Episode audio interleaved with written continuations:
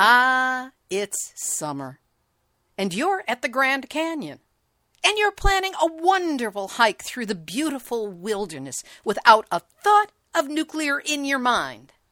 But then, when you hear two creeks below the orphan mine, Horn Creek and Salt Creek, were both contaminated with uranium. And so hikers who come through the area are warned not to drink from Horn Creek, not to use any water, to pack their own water in that part of Grand Canyon. When you hear news like that, you know that you are in the seat we all share. Nuclear hot seat. What are those people thinking? Nuclear hot seat. What have those boys been drinking? Nuclear hot seat. The corium is sinking. Our time to act is shrinking, but our activists are linking. Nuclear hot seat. It's the bomb.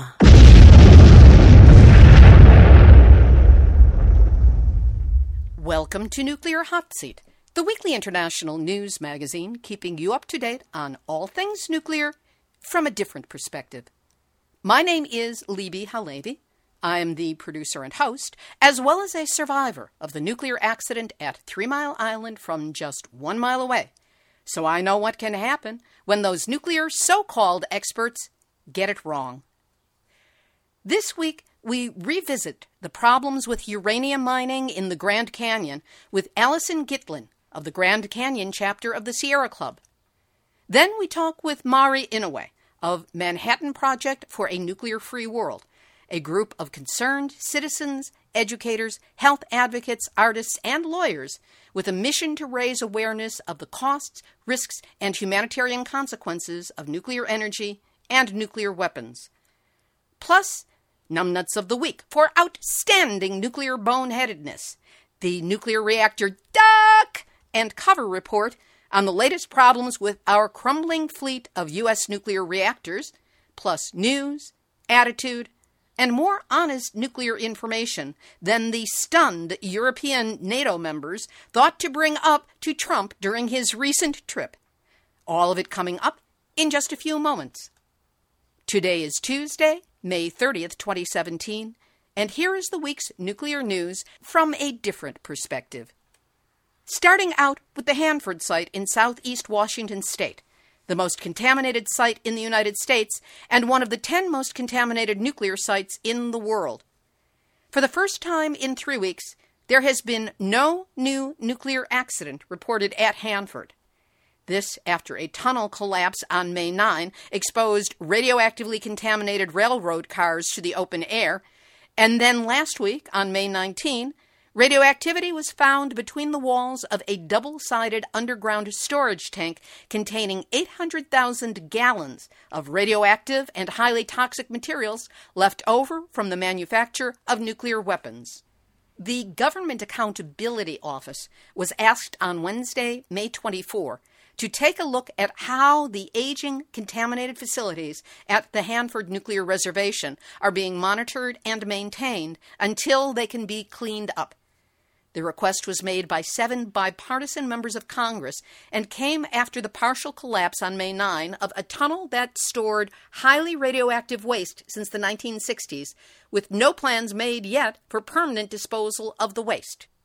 Senator Maria Cantwell, a Democrat from Washington, and the ranking member of the Senate Energy and Natural Resources Committee took lead on the request, which stated We are concerned that future events could put the safety of workers, the public, and the environment at risk. The event was another harsh reminder of the radioactive and toxic hazards that remain at the Hanford site as well as the importance of ensuring the site has the resources necessary to expeditiously achieve its cleanup mission.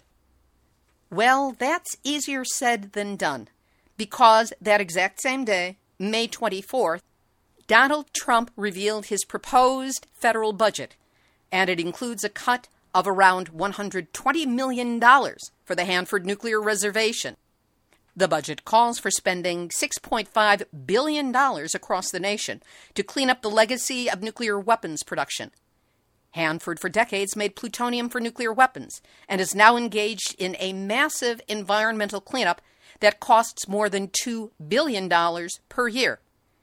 And yet, the president's budget cut of more than 120 million for the EPA's Richland Operations Office, which deals with many nuclear waste sites and facilities on the sprawling site. It leaves spending nearly flat for the Office of River Protection, which deals specifically with the contents of 177 underground nuclear waste storage tanks that contain some of the most toxic waste and are in close proximity with the Columbia River. The 2018 budget proposal still must go through Congress. As for what's happening on the Hanford site itself, the stories are out, but inconsistencies abound and questions remain. I will be discussing this further on today's final thought. Now, for the non Hanford news. As you heard on last week's Nuclear Hot Seat, it has happened. Senators Blunt and McCaskill have introduced a bill to help the families of Westlake landfill by reintroducing legislation to transfer remediation authority over the illegally buried nuclear waste on that Westlake landfill site from the Environmental Protection Agency to the Army Corps of Engineers and their FUSRAP program. In Pennsylvania, Exelon, the slumlord owners of Three Mile Island, site of the United States' worst commercial nuclear power accident, says it will shut down the plant in 2019 unless it gets financial rescue from Pennsylvania. Save your money, Pennsylvania. Let it shut down. In New Hampshire, Westinghouse Electric has issued a lockout notice to 172 union employees at its nuclear reactor manufacturing facility. Just what you want scabs making nuclear reactor parts. Speaking of nuclear reactors, duck! and cover report. Reportable incidents at Sequoyah in Tennessee, Susquehanna in Pennsylvania, two different ones at Cooper in Nebraska, and one at Three Mile Island. And now for a really good nuclear time. Nuclear hot seat, nuclear hot seat, nuclear hot seat, numbnuts of the week. On Tuesday evening, May 23rd, 2017, TV viewers in parts of southern New Jersey saw a sudden warning flash across their TV screens right in the middle of prime time. A civil authority has issued a nuclear power plant warning, all caps, for the following counties' areas, listing Cumberland and Salem in New Jersey. The New Jersey Office of Emergency Management said the nuclear power plant warning was created as part of a training exercise, and as a result of a coding error, the message was publicly broadcast. No word from local hospitals as to a sudden uptick in cardiac events or panic attacks. And that's why, New Jersey Office of Emergency Management, you are this week's Nuclear hot seat, numbnuts of the week. In Spain on May 23rd, a fire at the Ascó nuclear plant shut down its combustible fuel recharging and discharging to avoid a nuclear disaster. The blaze started due to water dripping onto the standard electric supply bar switches during recharging. Oh, Canada! Your federal government has announced that it will not pay anything more for northern Saskatchewan uranium mine cleanup. Expected cost for remediation of the Gunnar mine in northern Saskatchewan has swelled 10 times, and Ottawa is saying, eh, find the money yourself. At issue is millions of tons of radioactive tailings and waste rock left when the mine closed in 1964. In England, on Friday, May 26, solar power accounted for almost one quarter of electricity generated in the UK at lunchtime, a record that exceeded the combined output of the country's eight nuclear power stations. That's right, cloudy, foggy England, more solar than nuke. And in Japan, to relieve stress and anxiety among evacuee children who still have not returned to their homes more than six years after the nuclear reactor accident at Fukushima, school administrators have decided to offer them lessons in traditional Japanese stand up comedy. The children are receiving eight hour courses in Manzai, a traditional Japanese mix of stand up, stage, sketch show, and clowning. While Fukushima is definitely not a laughing matter, it seems that clowns and fools are the only ones who get to tell the truth anymore. May there be a future Jon Stewart amongst them. We'll have our featured interviews in just a moment, but first, I know that you are a caring person. You care about the environment, about future generations, about doing what you can to make the world a better place. That's why you care about getting honest, verifiable nuclear news. Otherwise, you wouldn't be listening to this show. What we set out to provide every week is verifiable information you can trust, sourced and checked, plus interviews with people who are genuine experts on aspects of the nuclear industry that the nukesters would rather you not know. In order to bring you this show every week, we incur costs, and that's where we need your help. Now is a perfect time to show your appreciation for the show with a donation of any size, as a one time assist or a monthly recurring donation. In two weeks, it's our sixth anniversary. So, how about a $6 donation? Or something in multiples of six? We make it easy for you to help us. Just go to nuclearhotseat.com and click on the big red donate button. Know that I am really grateful for whatever you can do to help us meet our expenses so that we can keep Nuclear Hot Seat alive and kicking nuclear wherever it so richly deserves to be kicked. For your assistance in doing this, I am deeply grateful. Summer camping season is upon us, and millions of tourists from around the world will be heading to one of the glories of the United States, if not the entire planet, the Grand Canyon. And yet, they will never suspect that they could be getting themselves exposed to uranium contamination from one of the mines in the area. In April of this year, we learned that a wet winter and increased groundwater flow raised water levels at the Canyon Uranium Mine near the south rim of Grand Canyon National Park and stirred concerns among conservationists who feared the spread of uranium mines could contaminate water across the plateau. The water levels at the canyon mine were so high that at one point last March, the mine's operator had to spray water into the air to enhance evaporation and increase the amount of water that it was hauling to its White Mesa mill in Utah. With that in mind, we decided to revisit an interview with Alicyn Gitlin, who coordinates the campaign to restore and protect the Greater Grand Canyon Ecoregion Campaign for the Sierra Club Grand Canyon chapter. We originally spoke for Nuclear Hot Seat number 273 from September 13, 2016. Note that at the time we talked, Barack Obama was still president. Alicyn Gitlin the conservation coordinator for Restore and Protect the Greater Grand Canyon campaign of the Sierra Club Grand Canyon chapter. Alicyn Gitlin, welcome back to Nuclear Hot Seat. Thank you for having me. Alicyn, we talked back in February of 2015 about uranium mining in the Grand Canyon. But for those who may be new to the issue or need a refresher course, give us some background so we can understand the context. There is a long history of uranium mining in the Grand Canyon region. There are over 500 abandoned uranium mines on the Navajo Nation in the northeast corner of the state. And there have been historically several mine claims and developing mines north and south of Grand Canyon. In the 80s, the price of uranium dropped, and some of the mines that were in development or had been operational went on to what's called standby mode, where they were just left the fence up, but there were no operations going.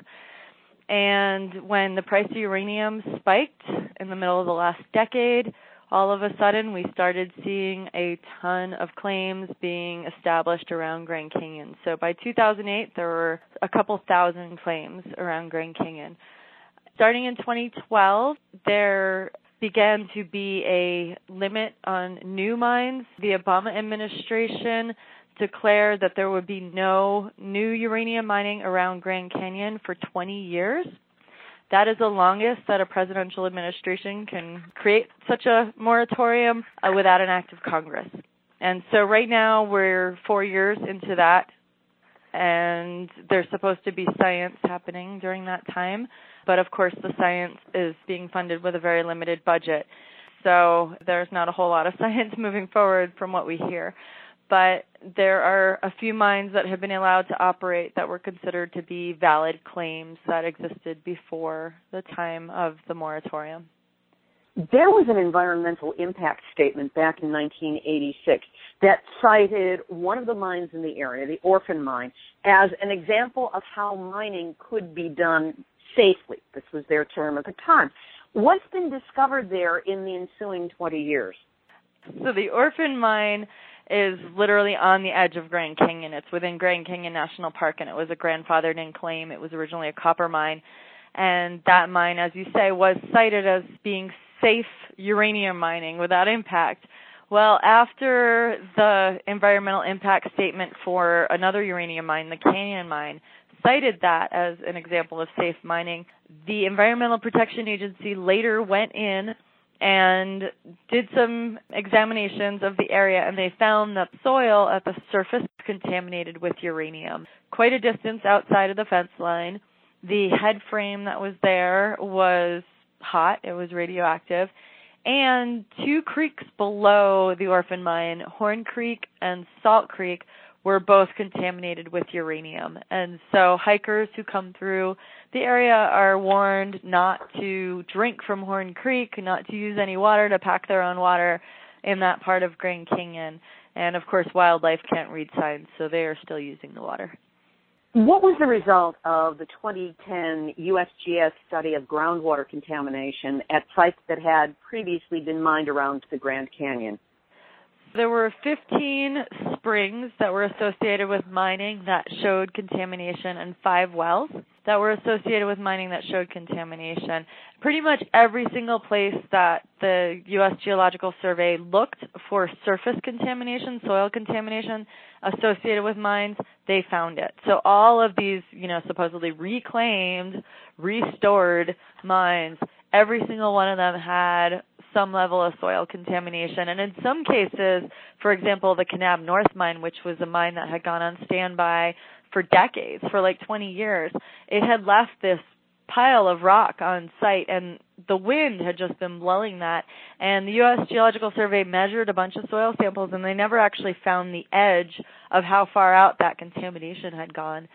In other cases they found that there were places where floods had come through and exposed some buried contamination and actually washed it downstream quite a ways. And in that report they said that they weren't sure that that could be cleaned up because they couldn't tell how far down it had gone and it would be difficult to identify all of the rock that had washed down from these piles these ore piles. Now there is a current threat with the canyon uranium mine Tell us why, even with a 20 year moratorium, the Canyon mine has become a threat again.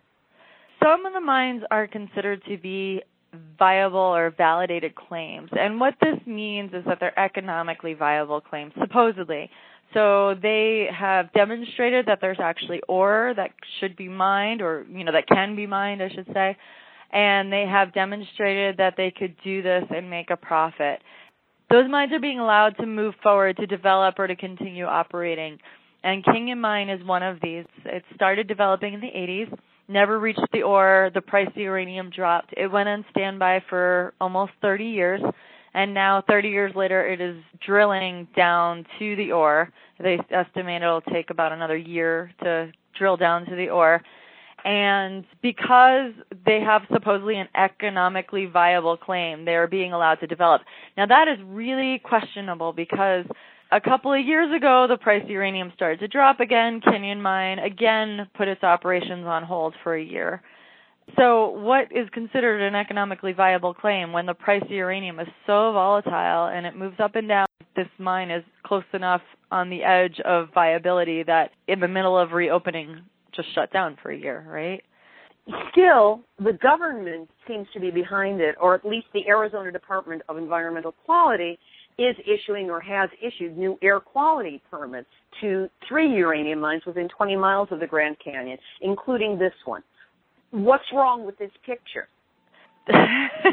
There's a lot of things wrong with this picture you know, the Environmental Protection Agency can only monitor certain things. A lot is really left up to the state when it comes to uranium mining.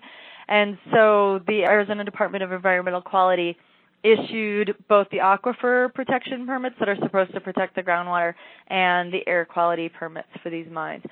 So the aquifer protection permits, I mean, these things are pathetic. They were like four pages long. And they basically just said, well, there's no groundwater in contact with these mines, so we're fine. Totally ignoring the fact that groundwater recharge happens through the areas where this uranium is found. The air quality permits that are in the process of getting reissued are a little bit more extensive, but I found them to be equally problematic. Uh, for example, the radon emissions, the way that they were monitoring or limiting radon emissions was actually as a function of how much ore was moved. So there was no hard cap on how much these mines could release as far as radon. They just could release a certain amount of radon per unit of rock that they moved, which I see as a real problem. As far as dust control, they have sensors within the mine area and also 100 feet outside the mine area. And they test the sensors 100 feet out like once a year. And if those are found to be contaminated, then they increase their monitoring to quarterly and they make some, you know, simple adjustments. And then if if that increases again, then they actually have to stop contaminating, you know, putting controls. But there's not anything that says that you have to restore these areas, that if you find contamination off site, you need to clean up that contamination. It just says you have to monitor more often. And there's no requirements to do things like put walls around the ore piles or covers on the ore piles until after contamination has been found. And we've seen that there's been contamination at every other mine that we've looked at. So this isn't a question of if, it's a question of when. And these mines don't have to do anything to prevent that when. They only have to go in afterwards and say oopsie and you know make a half half-assed effort to prevent future contamination.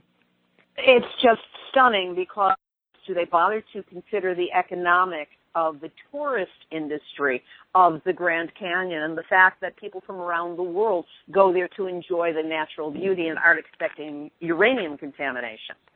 No, and there's there's a couple aspects to that. I mean, one is the very real effect that this mine could have not only on Grand Canyon National Park but on the Havasupai tribe who also depend on tourism and have these beautiful world-renowned waterfalls on the reservation and if that water gets contaminated, you can't clean it up, right? And you know, same thing in Grand Canyon National Park. If these springs are contaminated, then the hikers and backpackers that rely on them, not to mention the wildlife, but you know, as far as human impact, those springs become off limit and you know, it's just tough luck, right? There's no accountability, there's no we don't know how to clean this up. The other aspect of it is the trucks that are going to be on the road. So you've got a high volume of tourists. If you've ever driven to Grand Canyon National Park's entrance gate, you know there's a mm-hmm. high volume of tourists on the road. And we're going to have 10 to 12 trucks per day, so 20 to 24 including the return trip sharing the road with tourists and residents of these areas. They're going to make their way through Williams, Arizona, Flagstaff, Arizona, Cameron, Kayenta, Tuba City. You know, they're going to go through the Navajo Nation on their way to the mill, which is in Blanding, Utah. And so these trucks are going to be sharing the road with not only the tourists but the residents. There is very little plan for what to do if there's an accident. The last I heard was they were going to call somebody down from Blanding. So, you know, if a truck turns over in a rainstorm in a community, then there's just uranium washing away, right? So there's really no viable plan for how they're going to deal with cleanup there's no viable plan for how they're going to notify nearby residents. It's going to be up to the operator or the emergency response team or the truckers to decide if they want to notify the nearby residents if there is a problem. And then, you know, I think beyond the actual real threat that comes with this, because these trucks also, I should mention, are only going to be covered by a tarp. So any dust they pick up on site or any dust that's within is going to be flying in the wind, and we all know northern Arizona has a lot of wind. But there's also the other risk, which is the media risk and the economic risk. If there is a uranium truck accident reported on the road to Grand Canyon, is that where you want to plan your next vacation? Not necessarily. And so there's another risk that's this perception of risk that people have when they're planning where they're going to travel to and if they want to deal with that. And so I think it's very important for our Northern Arizona business community to understand what they are contending with as well. The Havasupai Tribe, Sierra Club, and other conservation groups are suing the U.S. Forest Service over the canyon mine going back into operation. What are some of the points of contention that you're arguing? For one, we don't believe that the canyon mine really should have been considered an economically viable mine and allowed to move forward. We think that there should have been a reexamination of the plan of operations and environmental impact statement because there is significant new information for example, Red Butte, which is a traditional cultural property of the Havasupai, wasn't even established as a traditional cultural property at that time. Now it is. The Orphan Mine was not considered to be contaminated at that time, and now we know it was. Based on those two things alone, there should have been a reexamination of the science and the cultural values before this mine was allowed to move forward. So we think that there needs to be a new public process or a new evaluation of whether the canyon mine should be there. The other thing that's going on in the legal realm is that the mining industry does not want this 20 year ban to stand, and so they are trying to overturn that ban, and we have been supporting the federal government in keeping that ban in place.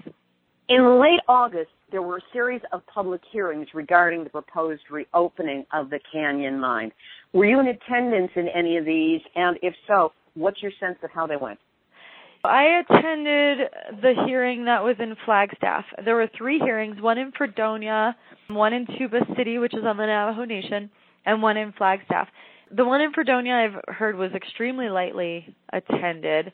The other two, interestingly enough, were on election day. They were on the day of our primary election, which was very frustrating because I think a lot of we're really torn about whether to attend this hearing, whether to go vote. You know, if you have a real work day and you can't necessarily take a bunch of time off, I should mention the Tuba City hearing was during the day. It seemed almost rigged to get as little attendance as possible. Mm-hmm. And I heard that that one was pretty lightly attended. The one in Flagstaff was in the evening. We actually had a lot of people who came off the reservation to attend that one in the evening. I would say there were 40 or 50 people there and maybe 30 spoke. Really, really compelling stories. I heard a lot of healthcare workers who were telling tragic stories of what they have seen, the illness that they have seen from uranium mining in this region. I heard a lot of people who had lost family members giving very passionate stories about why they don't want to see any more mining in this area.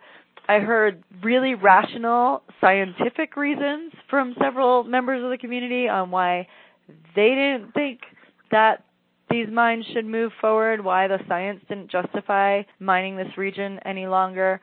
And I heard really good suggestions for how these permits could be made more effective and you know how we could be more preventative instead of reactionary when we issue these permits We'll see if any of those comments were taken into consideration. You know, from my previous experience, the Arizona Department of Environmental Quality will say thank you very much and then just go ahead and issue the permits.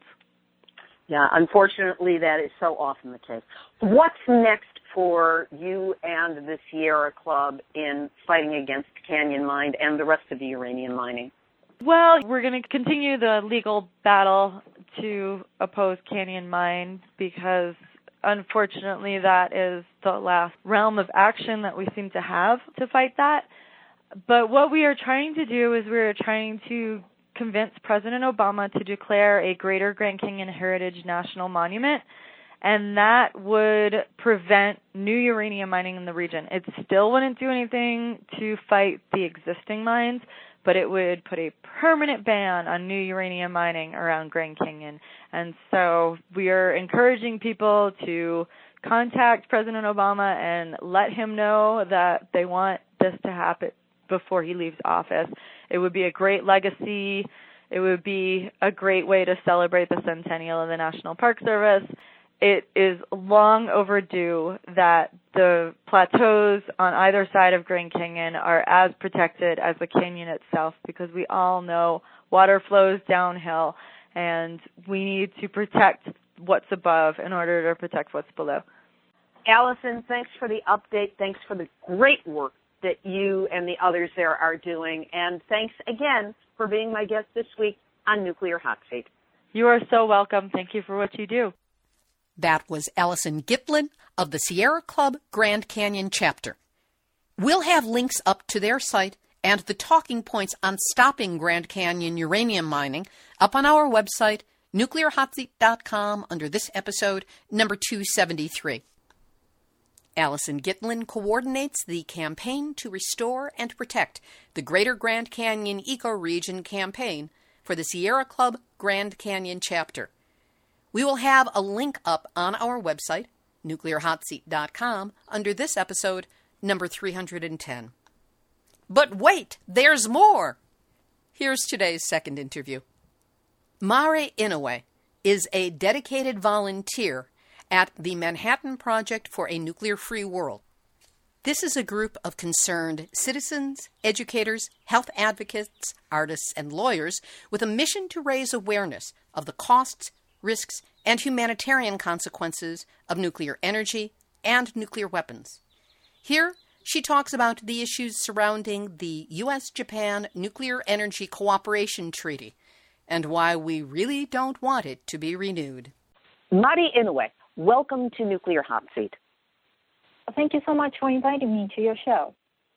Let's start out with an understanding of what this current Manhattan Project is, which is actually the Manhattan Project for a Nuclear Free World.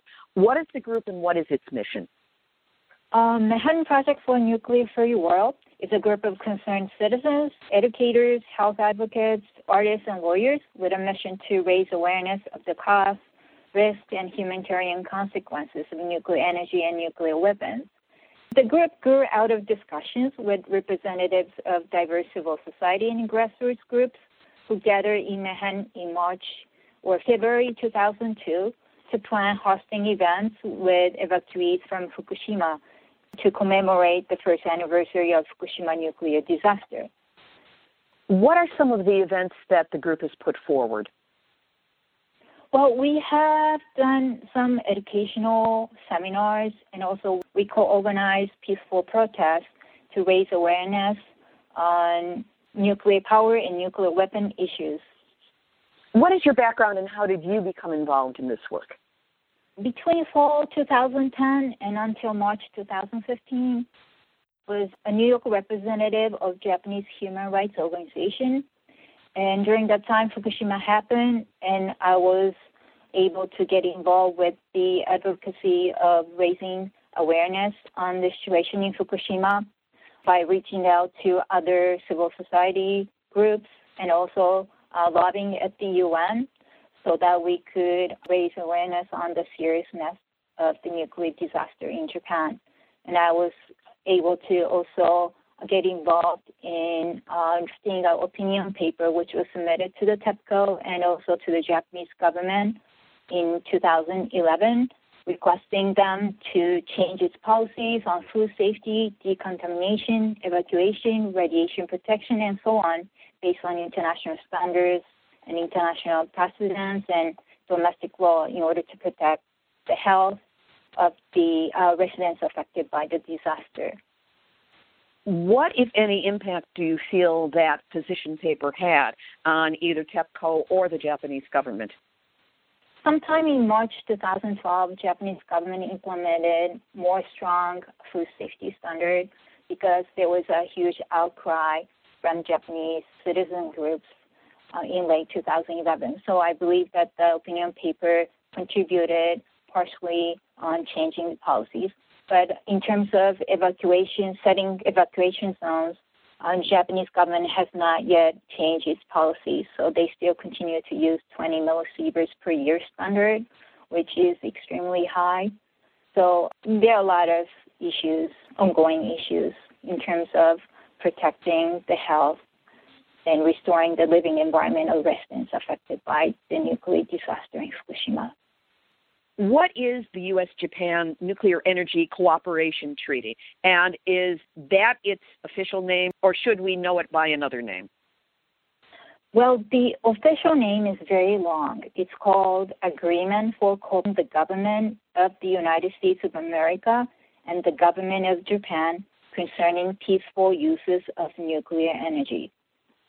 When was that agreement, when was that treaty first put forth and first signed between the two countries? The history of nuclear, this kind of nuclear energy cooperation treaty is quite long um, between United States and Japan. As you know, that uh, the World War II ended in 1945, and from 1945 to 1952, Japan was the occupied territory of the United States military. Even after 1952, United States maintained huge influence within the Japanese society, especially among policymakers. And in 1954, uh, Soviet Union was able to build the world's first nuclear power plant that generated electricity for commercial use. And that gave so much pressure to the U.S. government. So in 1955, the oldest nuclear energy cooperation treaty between the U.S. and Japan was signed and became effective. And United States agreed to lend enriched uranium to Japan. And based on this old treaty, in 1955, Japan was able to establish two small nuclear reactors for research purposes. And after that, two countries amended the treaty in 1968. And based on these agreements, Japan started to promote nuclear energy as national energy policy and started to build nuclear power plants across the country. And the current um, U.S. Japan Nuclear Energy Cooperation Treaty was amended and became effective in July 1988 with the 30 year maturity date. So, with a 30 year maturity date, it sounds like it is coming due for renewal for 2018. Is that correct? Yes, that's correct. The treaty will mature in July 2018, and there are several scenarios, foreseeable scenarios after that. What do we need to pay attention to about this treaty, and what are those issues? The first one is, of course, that both governments do nothing, and the treaty will be automatically extended. But there's no new specific maturity date because the current treaty doesn't mention anything about the next uh, maturity date. The second scenario is that both governments decide to set a new maturity date of the new treaty, which could be the fully the same as the current treaty. But setting a new maturity date requires congressional approval. The third scenario is that governments decide to fully or partially amend the agreement and start negotiations. Important to note that our current treaty, which became effective in July 1988, started its negotiation in 1982 so it took more than five years to amend the previous Nuclear Energy Cooperation Treaty. Or even, you know, setting a new maturity date also required the uh, congressional approval. And the fourth scenario is that both countries terminate the treaty at the end of the maturity date, and there will be no nuclear energy cooperation treaty between the United States and Japan. But which is very unlikely because the United States currently has similar kind of nuclear energy cooperation agreement with dozens of countries around the world. What are some of the issues that are involved with extension of the treaty? There are so many issues associated with the current treaty and the extension of the treaty. First of all, the treaty is the backbone of Japan's nuclear energy policy. So if the treaty is extended, Japan will continue to promote nuclear energy as its energy policy and will restart more nuclear reactors. Currently, there are only two nuclear power plants operating. One is in Sendai nuclear power plant, and the other is Ikata nuclear power plant. Second issue is that under the treaty, Japan is allowed to reprocess spent fuel, which is not allowed to any other non-nuclear weapon state. This creates tensions among countries in Northeast Asia. And because of this, Japan currently has 48 tons of separated plutonium, which Japanese government don't know what to do with it. And Japanese government hasn't made it clear as to their plutonium policy. So it depends on who controls the country. Japan could be a potential nuclear weapon state. And think about security implication of Japan's plutonium stockpile and the U.S.-Japan treaty have in Northeast Asia and rest of the world. And also, if the treaty is extended, it is very likely that a Rokkasho reprocessing plan in Japan might be started in 2018. And Rokkasho is a processing plan which could reprocess spent fuel, and it is said that it could separate up to an additional eight tons of plutonium annually in the facility. So such a large amount of stockpile of separated plutonium in Japan is a proliferation threat, could become a target to nuclear terrorism, could become a serious environmental disaster if another nuclear accident happens. Given that the United States is now involved in a lot of at least aggressive posturing and talk with North Korea regarding nuclear weapons and the possible use of them, is that having any impact, or do you think that will have any impact on the agreement between the United States and Japan? Well, I don't think it will have much impact. However, giving the authority to Japan as to reprocessing spent fuel to separate plutonium could be the serious security threat to the region, and that could give more tension in that region. So, given the political climate at this time, we need to review whether it's best interest for the rest of the world to allow Japan to have such ability to reprocess spent fuel. If there is no action taken and the treaty yeah. is extended, does it still have to have any kind of congressional approval or it's just automatic and then as you stated before because there's no mm-hmm. date on it, it would just continue on forever. It will continue forever. So we don't know when the next maturity date will be, but if they don't do anything, then the treaty, according to the Article 16 of the treaty, the agreement will shall continue in effect to the extent applicable. So it sounds like it would be a good idea if we stopped the extension of this treaty. Is there any action we can take, or rather, I should say, what action can be taken that perhaps the listeners can participate in that will help bring attention to this agreement and also mm-hmm. do whatever is possible to stop the extension from taking place? Yeah, I think that's a really good question. What we can do is that we can reach out to our elected officials, such as members of the U.S. Congress, by letting them know that the maturity date of this Nuclear Energy Cooperation Treaty with Japan is approaching. And we can talk about some of the issues associated with the reprocessing of spent fuel that is allowed in Japan. We can also uh, emphasize the importance of implementing nuclear free policies by terminating the treaty we can also raise concerns about impacts that the government in Japan's plutonium policy have in the Northeast region and the rest of the world. We can also talk about security implications of Japan's stockpile of 48 tons of separated plutonium, in addition to uh, starting of Rokkasho reprocessing plan, which is scheduled to be started in late 2018 um, because Rokkasho could separate up to additional 8 tons of plutonium annually. We can also raise concern that the Japanese government has not made it clear as to its policies on its use, management, storage, disposal, and security of 48 tons of plutonium.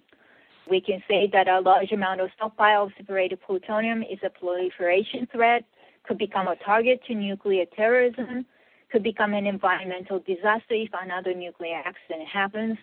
It's a threat to the security of the region. We can also talk about issues associated with the reprocessing of nuclear fuel, including excessive costs and safety risks. We can emphasize that the agreement only benefits some people in the nuclear industry in the U.S., and it's not the best interest of American people. We can also say that promoting nuclear energy in Japan which is a country with many active earthquake faults and active volcanoes, only creates more environmental risk of having another nuclear disaster.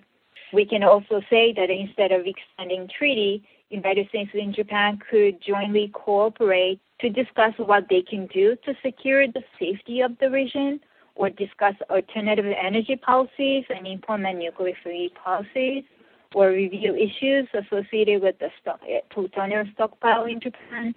They can conduct risk assessment and comprehensive reviews on reprocessing spent fuel in Japan, how to decommission existing nuclear power plants, or how to manage and securely store radioactive waste materials from nuclear facilities, including the one from Pripyat nuclear power plants after the disaster.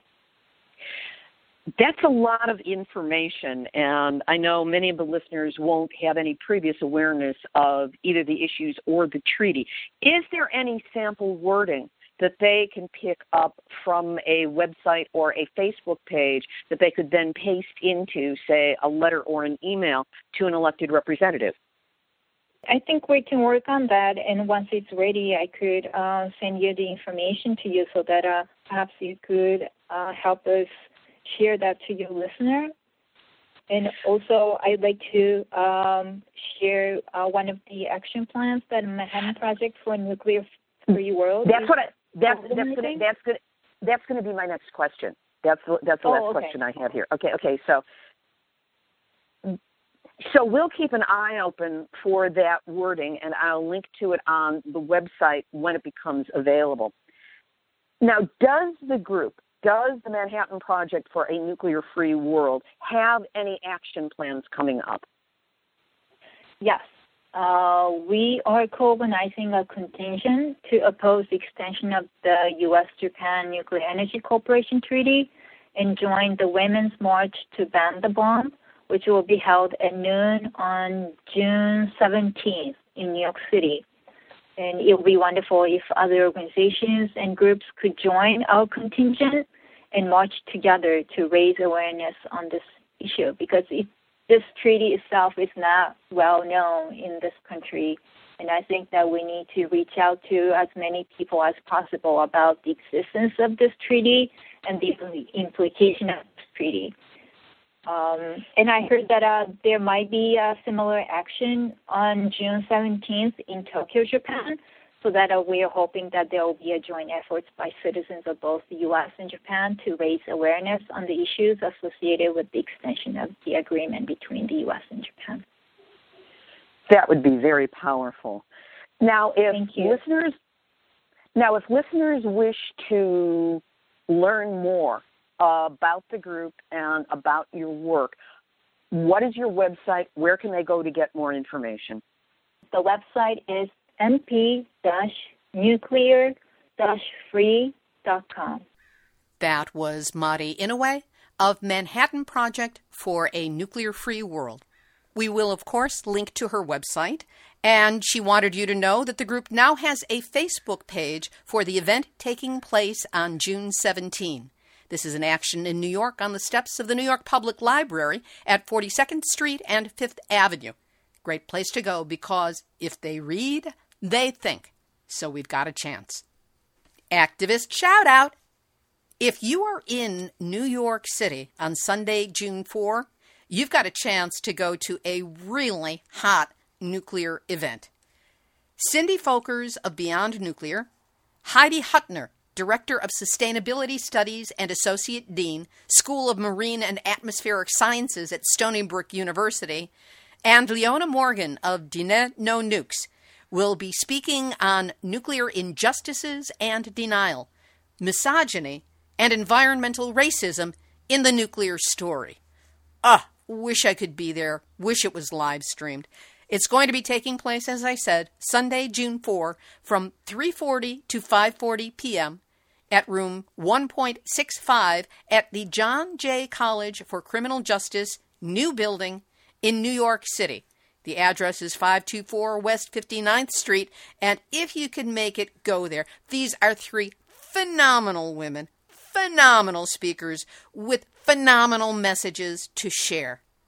And the opposite of New York City has got to be Upper Saskatchewan, where our friend Marius Paul has let us know that there's going to be a prayer paddle at Patterson Lake, June 10 through 14.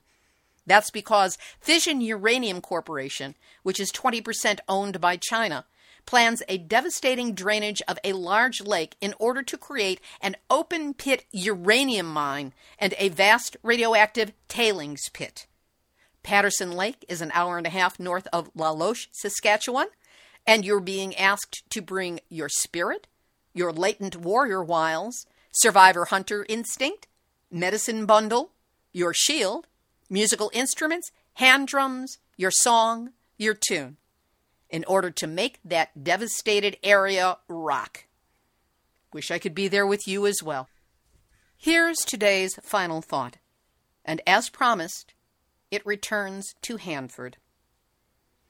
As I stated at the top of this show, there are inconsistencies in the stories about the latest Hanford problems that raise many questions, none of which have been satisfactorily answered.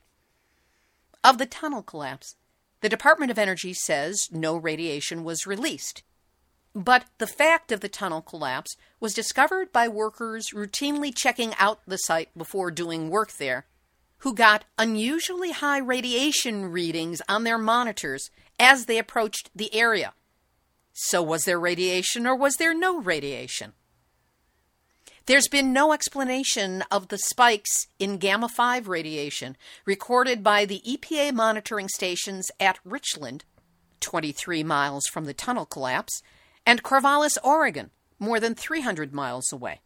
The Richland spike first showed up the night before the incident was discovered, leading to the next question When did the tunnel start collapsing? An EPA official in the Richland office initially stated that the accident could have started as early as four days before it was reported. That particular factoid has never been addressed. It just vanished from the conversation. So, when did the tunnel collapse start? Where did the gamma 5 radiation spikes come from? And how were they recorded the night before discovery? As for the second event, the contamination of workers' clothing at the double sided tank when a robot checking between the two walls brought back the unexpected gift of radioactive materials. The wording in reports and news stories has gotten wonky. Initially, tweets posted by Susannah Frame of King 5 News in Seattle as coming from an on site source read Hanford workers' clothing contaminated in three spots shoe, shirt, knee area. Not wearing white suit as no contamination expected. But later reports minimize the contamination as having, quote, spread to the leg of the protective clothing worn by a Hanford tank farm worker, end quote. Now, protective clothing implies a hazmat suit, and I have never known of a hazmat suit referred to as a shirt, a shoe. So, what was the protective clothing? Later articles mentioned the workers using air respirators to protect against breathing chemical vapors associated with tank waste. But this was not mentioned in the initial tweets and articles immediately after the accident. Finally, in this Hanford mystery, there's the matter of languaging. The contamination is being blamed on some old contamination that was just hanging around between the walls of the tank and it got kicked up by the robotic crawler. The DOE, and this is a quote from an article, does not believe there is a leak in the double shell tank. No waste is believed to have breached the outer shell to contaminate the soil beneath the tank. And reports are littered with lots of mayhaves and maybes as well. But let's look at the DOE's choice of wording, repeatedly relying on the word believe. According to the dictionary, believe means to accept something as true, to feel sure of the truth of it, to accept the statement of someone as true, to hold something as an opinion, to think or suppose. That is such wiggle wonk wording of alt facts and cover ups. Look, guys, we are dealing with nuclear. To suppose or opine or feel or accept as true is not good enough. We need incontrovertible truth stated in plain, bald, rock solid wording with no wiggle room allowed. What we're getting from Hanford is language manipulation. Why? Are they covering something up? Are they trying to manage possible panic? And even to call it panic is manipulation. When faced with nuclear uncertainty, a situation that may or may not be dangerous, but we just don't know for sure yet, taking action with all speed strikes me as a prudent, sane, and logical response. I would rather get out of Dodge and later be embarrassed for overreacting than trust the assurances I receive and take no action, only to later face the horror of ultimate negative consequences I could have easily avoided if only. That's what haunts me about Three Mile Island because it took my friends and myself three days of staying there before we realized how bad it was. And at that point, there was no telling how much radiation we'd already been exposed to. And always remember with nuclear, their first response to any accident is always going to be no radiation leak, no problem. Pay no attention to that glowing little man behind the curtain. That's the nuclear playbook. So, what is the truth about Hanford? Here's hoping we learn it through the General Accountability Office, which is mandating a review of how the Hanford Nuclear Reservation is being monitored and maintained. And at the same time, we're facing the Trump proposed budget cut of 120 million for Hanford. Great place to cut funding. And what timing! Millions for defense, but not one cent for cleanup or waste management of radioactive materials with a half life of 24,000 years and a radiologically dangerous life of 480,000 years. To be as blunt as broadcast radio will allow, when it comes to nuclear, we the people are so expletived. This has been Nuclear Hot Seat for Tuesday, May 30, 2017. Material for this week's show has been researched and compiled from TriCityHerald.com and the excellent reporting of Annette Cary, King 5 TV and the excellent reporting of Susannah Frame, japantimes.co.jp, witf.org, blunt.senate.gov, utilitydive.com, nuclearstreet.com, huffingtonpost.com, commondreams.org, eurekalert.org, forbes.com, thinkprogress.com, newyorktimes.com, globalnews.ca, ft.com, rt.com, nears.org, azcentral.com, the psycho-nuclear apologists who sold their souls for the paycheck they get for writing propaganda for world nuclear news, the U.S. Nuclear Regulatory Commission events reports, courtesy Erica Gray of Nuclear Free Virginia. And a shout out to the Nuclear Hot Seat listeners and followers who bring stories to my attention, cheer me on, and help support the work of this show. Thank you, guys and gals. All of you, come on down to the Nuclear Hot Seat blog site on Facebook, where with only 31 more likes, we will have hit 2,000, 2,000, 2,000. That's the Nuclear Hot Seat blog page, the one with the logo on it. Join, like, and share our posts. Theme music for this show, written by me, sung by Marilee Weber, accompaniment by John Barnard, recorded at Winslow Court Studio in Hollywood. If you have a story lead, a hot tip, or a suggestion of someone to interview, send an email to info at nuclearhotseat.com. We are copyright 2017, Libbe HaLevy and Heartistry Communications. All rights reserved, but fair use allowed as long as proper attribution with my name, the name of the show, and a link to the website is provided. A reminder that if you appreciate weekly verifiable news updates about nuclear issues around the world, delivered with as much humor as is humanly possible, take a moment to send a supporting donation to nuclearhotseat.com. This is Libbe HaLevy of Heartistry Communications, the heart of the art of communicating reminding you that the cure for global warming is not nuclear winter. See? You've all had your nuclear wake up call. Now don't go back to sleep because we are all in the nuclear hot seat. Nuclear hot seat. What are those people thinking? Nuclear hot seat. What have those boys been drinking? Nuclear hot seat. The corium is sinking. Our time to act is shrinking, but our activists are linking. Nuclear hot seat. It's the bomb.